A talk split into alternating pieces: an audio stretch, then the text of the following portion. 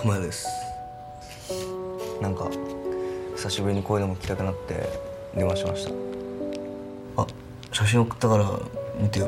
なんか変な虹です。不気味なので送りました嘘綺麗なので送ります。元気？こっちはまあ相変わらずです。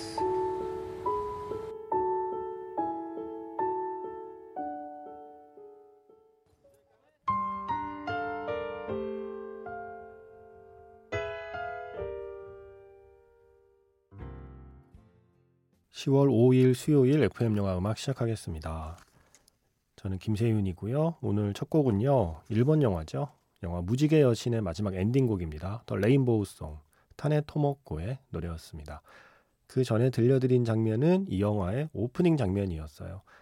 이게 지금으로부터 한 십오 년 전쯤의 영화죠. 그러다 보니 처음 사진 찍는 소리가 어, 아주 그리운 소리네요. 추억의 셔터 소리네요.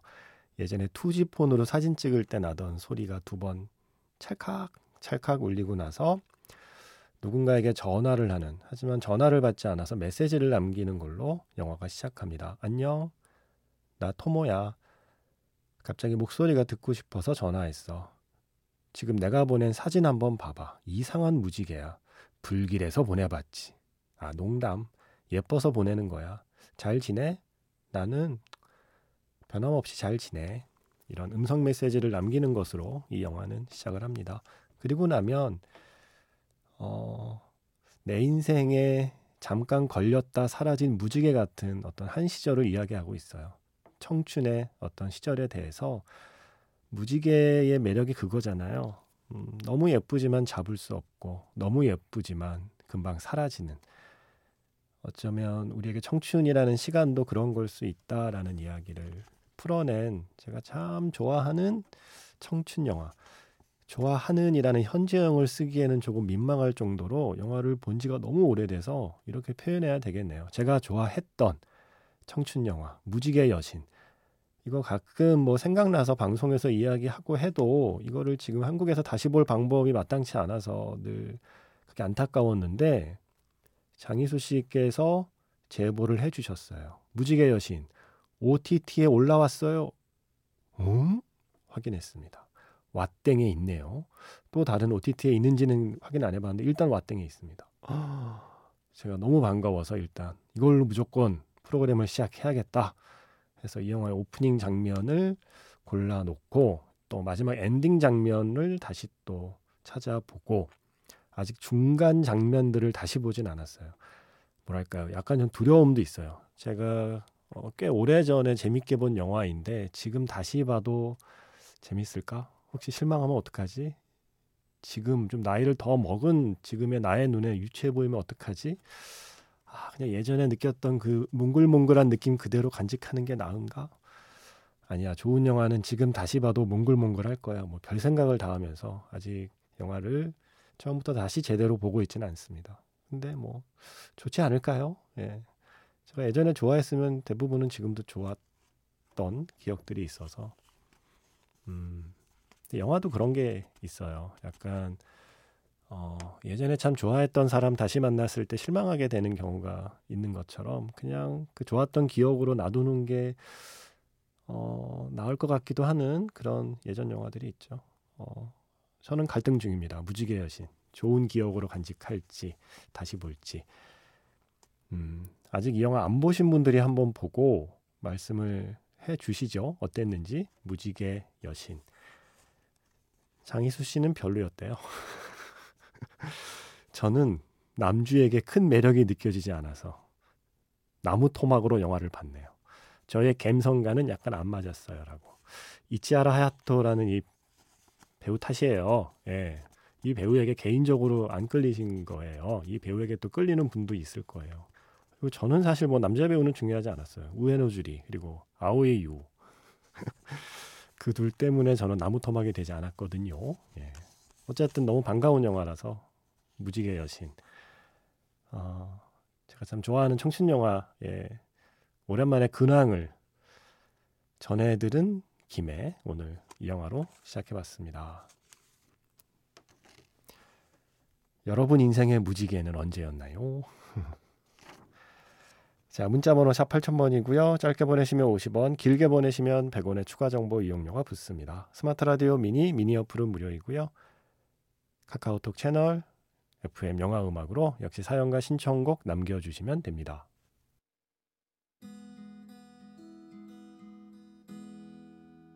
잠시 후면 별들이 쏟아지고 강물이 솟구치고 꿈에서 깨어날 거야.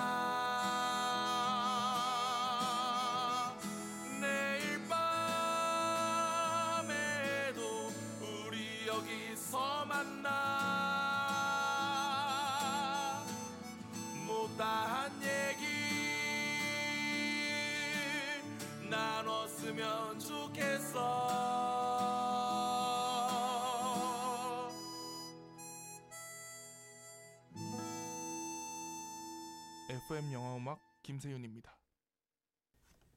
판타스틱 우먼, 예, 예, 판타스틱 우먼에 나오는 노래죠. 타임이었습니다. 더 알람 파슨스 프로젝트의 노래였고요. 앞에서 무지개 얘기하고 나서 제가 지금까지 본 무지개 중에 어디 무지개가 제일 멋졌지? 라고 생각해봤어요. 제가 예전에 토레스 델 파이네 하이킹을 한 적이 있어요. 하이킹이니 뭐 트레킹이니 이런 거 뭐 일도 안 해본 사람인데 남미 배낭여행 그때 육 개월 할 때 어, 칠레에서 이 토레스 델 파이네, 칠레와 아르헨티나에 걸쳐 있는 이 토레스 델 파이네라는 곳에 하이킹은 꼭 해봐야 된다고 써 있었거든요. 그래서 거기 보통 더블유 코스라고 하는 코스, 잠깐만 삼 박 사 일이었나요? 아마 삼 박 사 일이었을 거예요. 사 박 오 일, 삼 박 사 일 그렇게 하이킹을 했습니다. 정말 한국에서 어, 생각하는 캠핑하고는 비교도 안 될 정도의 그야말로 정말 자연 환경 속에서 어, 캠핑을 했던 정말 멋진 기억을 갖고 있거든요. 제 인생에 아마 다시는 그런 일은 없을 것 같아요. 정말 무모하게 했어요. 정말 청바지에 운동화, 그것도 런닝화 하나 심, 신고서 그 토레스 델 파이네를 삼 박 사 일을 걸었단 말이죠. 지금 하라면 못할 것 같아요. 심지어 위험하기도 했던 거예요. 생각해보면. 어, 그런데 그 삼 박 사 일 걸었던 그때가 너무 좋았습니다. 예, 그 풍경들이 정말 너무 비현실적으로 아름다웠고 어떻게 하루에 그렇게 많은 거리를 걸었나? 예, 하루에 한 십만 보씩을 걷지 않았을까 싶어요.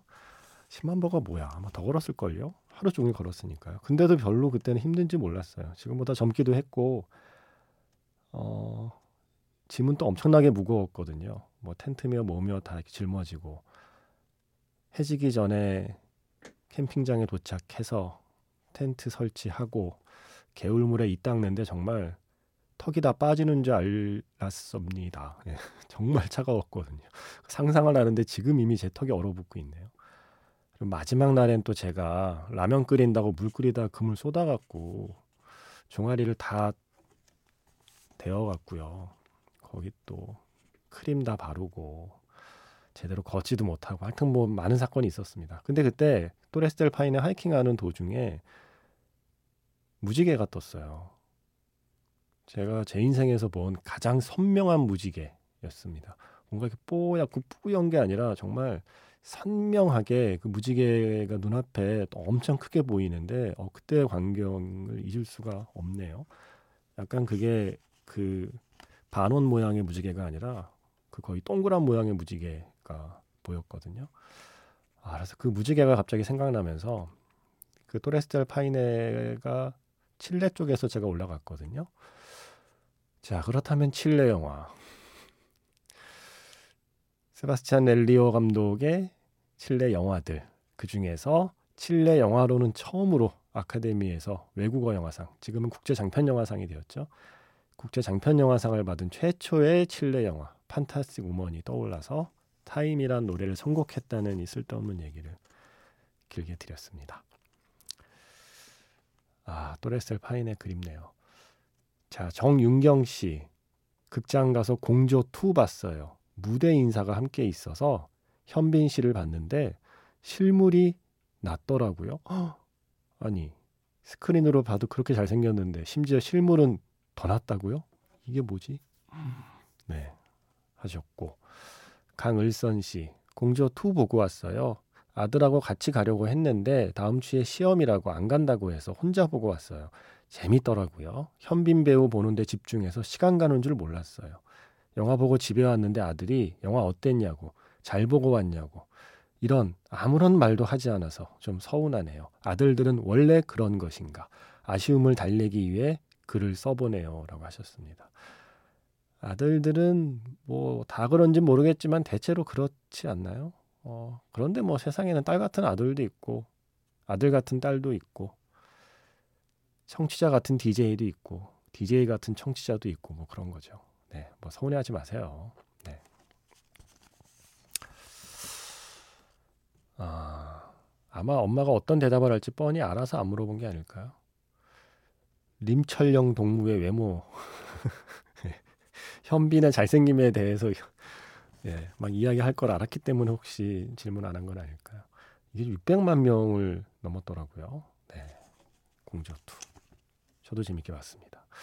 근데 아마 저보다는 여성 관객들이 훨씬, 네, 훨씬 더 평가가 좋은 것 같아요. 현빈, 네, 다니엘 해니, 좌현빈, 우해니. 뭐 어떻게 어떻게 하겠습니까? 제가 이 영화 보고 나오면서 캐스팅의 중요성 다시 한번 생각했습니다. 자, 영화 공조의 메인 테마 듣죠. 공조 투에서도 공조 일 편의 메인 테마를 변주해서 쓰고 있더라고요. 오늘은 공조 일 편에서 듣겠습니다. 영화 공조의 메인 테마. 세 곡의 스코어를 이어서 들었습니다. 먼저 영화 공조에서 공조라는 메인 테마였고요. 황상준 음악감독의 음악, 마상우라는 작곡가께서 만든 스코어 같아요. 황상준 음악감독의 프로듀싱 이고요. 그리고 이어진 곡은 킬빌 볼륨 일에서 Battle Without Honor or Humanity, 호테이 토모야스의 그 유명한 음악이죠. 무릎팍도사를 이제 기억하는 세대와 잘 모르는 세대로 나뉠 정도로 이제 시간이 많이 흐른 무릎팍도사의 음악으로 워낙 많이 알려졌습니다. 그리고 지금 끝난 곡은 이공사육의 메인 테마 우메바야시 시게루의 음악이었습니다. 자, 오늘이 부산국제영화제 개막하는 날입니다. 임효섭 씨, 이번 부산국제영화제에 양조위 배우님이 참석하신다는 소식을 듣고 시월 육일 목요일 저녁 양조위 배우가 참석하는 영화 이공사육 지브이 상영, 양조위 배우가 관객과 대화를 나누는, 네, 이공사육 지브이 상영 보러 가려고 예매 오픈 시간에 맞추어 광클릭 예매를 하였는데 예매 성공했습니다. 전 또 실패했다는 줄 알고 자랑이잖아요 이거. 예, 예매 성공하셨답니다. 이거 지금 뭐 어디 무슨 중고 사이트 같은데 이 표 몇십만 원 올라오고 막 그랬다던데 그 어려운 걸 어떻게 성공하셨나요? 처음에는 예매 오픈 사이트가 접속 제대로 안 되어서 못 가면 어떡하노 어떡하노 했는데 다행히도 성공이 되어 기분이 매우 좋고, 직장 생활하는 경남 창원에서 칼퇴를 하고 부산으로 넘어가서 양조위 배우님을 뵙는 상상을 하니 너무나 설레고 기대가 됩니다. 영화 이공사육에서 자베르쿠가의 페르피디아 틀어주시면 감사하겠습니다. 하셨습니다. 아, 축하드립니다. 이 어려운 표를 어떻게 잡으셨나요? 자, 신청하신 곡 영화 이공사육에서 페르피디아 준비했고요. 요 분위기에 하나 더 붙여볼게요. 영화 피서지에서 생긴 일의 테마, 테마 from summer place. 예전에 이거 많이 나왔는데 그죠? 이렇게 두 곡 이어 들으면 또 나름 분위기가 괜찮더라고요. 이렇게 듣고 영화 자판기에서 만나겠습니다.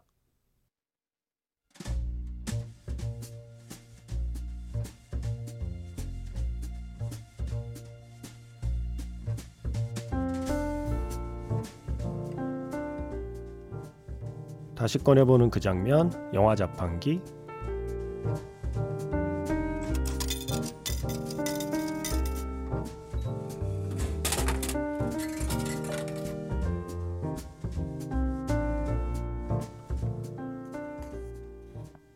다시 꺼내보는 그 장면, 영화 자판기. 오늘 제가 자판기에서 뽑은 영화의 장면은요, 영화 멋진 하루에서 한 장면입니다.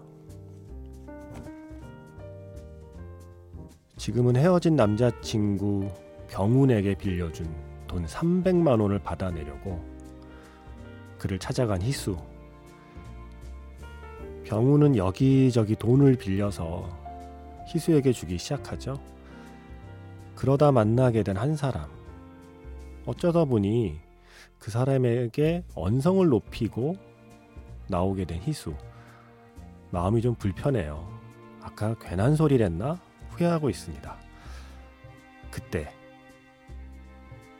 곁에 있던 병우는 뜻밖의 이야기를 들려줍니다. 이제 보니까 별로 변하지 않았네? 남들보다 센 척하지만 사실 마음 엄청 약한 거.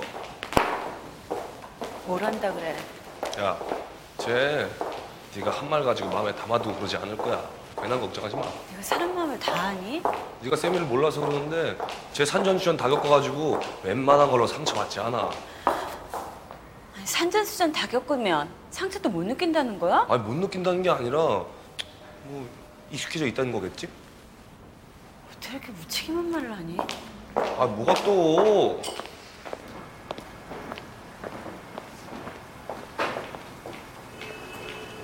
저 사람이 정말로 상처를 받았는지 안 받았는지 네가 무슨 걸로 판단을 해? 아, 뭘 그런 걸 가지고 따지고 그러냐? 네가 상처 같은 걸 받아본 적은 있어? 어? 알기는 아니? 너 끈 풀렸다, 야. 누가 너 생각하나 본데? 나도. 그래, 봐봐. 그래, 네 말 맞더라. 내가 무슨 상처를 받아봤겠냐. 근데 나도 조금 뭐 아팠었어. 네가 헤어지자고 한 후에 말이야. 네 마지막 얼굴이 계속 안 잊혀지는 거야. 이상하더라고. 내가 그런 적이 없었는데. 그때 네 표정이 무지 행복해 보였어. 나랑 했을 때 행복한 줄 알았는데 헤어질 때 더 행복한 표정이라니. 그 얼굴이 자꾸 떠올라서 내가 조금 아팠지?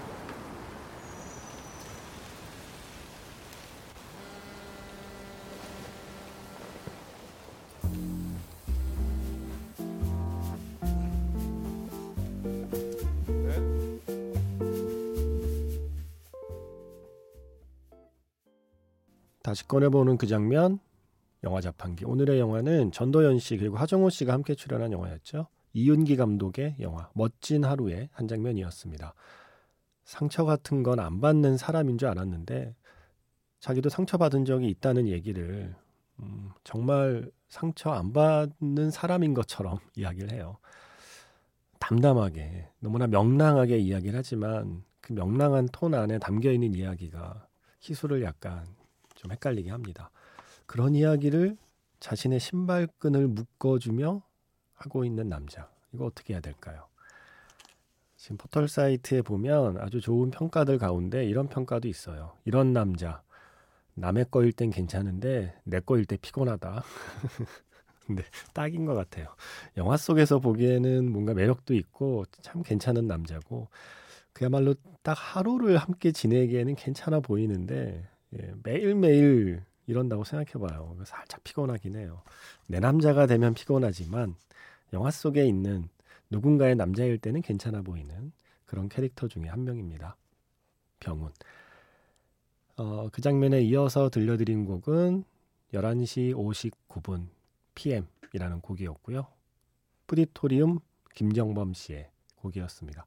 이 멋진 한우는 사운드 트랙 참 좋아요. 이게 모든 스코어의 제목이 시간이잖아요. 뭐 아홉 시 십칠 분 피엠, 뭐 열한 시 오십구 분 피엠 이런 식으로 되어 있는데 어, 하루 집에 혹시 계시면 그 스코어에 있는 그 시간에 맞춰서 한번 한 곡씩 플레이를 해보세요. 나쁘지 않아요. 제가 그거를 하루 종일 다 해본 건 아닌데 한 두세 곡 정도 그 시간 맞춰서 한번 들어본 적이 있거든요. 오후에. 음, 괜찮습니다. 박현준 씨가 이 영화를 보셨네요. 날씨 쌀쌀해지니까 멋진 하루 생각이 나더라고요. 며칠 전에 맥주 한잔 하면서 봤습니다. 예전에는 이 영화를 자주 보다가 한 일 년 반 정도 안 봤어요. 그러다가 또 이번에 다시 보니 분명 똑같은 장면과 대사인데 예전과는 또 다른 느낌으로 다가오고 또 이해가 되더라고요. 이게 바로 봤던 영화를 또 보는 재미 아니겠습니까? 무엇보다 멋진 하루에는 지금하고는 조금 다른 이천 년대 후반 서울의 모습이 아련한 영상미로 담겨 있어 참 좋아요. 서울 여기저기를 돌아다니기 시작하던 이천팔 년 무렵 저의 새내기 시절도 생각나고요. 이윤기 감독과 최상호 촬영 감독은 서울을 어떻게 담아내야 하는지 정말 잘 알고 있는 분들이라는 생각이 들었어요. 서울이라는 도시를 배경으로 한 영화는 수도 없이 많았지만 이 영화처럼 작품 안에 사랑스럽고 아련하게 잘 녹여낸 영화는 흔치 않다는 생각을 합니다. 라고 하셨어요. 전적으로 동의합니다. 그리고 그때도 많은 평론가들이 이 멋진 하루에 담겨있는 이 서울의 풍경, 이 로케이션 이런 거 엄청나게 칭찬했었어요. 이거는 나중에 기록 영화가 될 거라고 저는 생각도 합니다. 한 이십 년, 삼십 년 뒤에 음, 이천팔 년 무렵 서울의 모습이 이랬다라는 걸 확인할 수 있는 아주 멋진 기록 영화로의 기능도 할 수 있는 작품이라고 생각해요. 저에게는 멋진 하루의 서울과 사생결단의 부산이 가장 좀 인상적으로 남아 있어요. 서울은 멋진 하루, 부산은 사생결단. 어, 이 두 편의 영화에 담겨 있는 그 두 도시의 모습이 제가 제일 먼저 떠올리는 그 두 도시의 인상이기도 하거든요. 이 영화 혹시 안 보셨으면 추천합니다. 그 중간에 아마 어디서 고기 구워 먹잖아요. 그 고기 구워 먹을 때 거기서 나오고 있던 음악이 아니었나요? 이 음악? 요조와 소규모 아카시아 밴드가 함께하는 그런지카 영화 멋진 하루에서 듣겠습니다.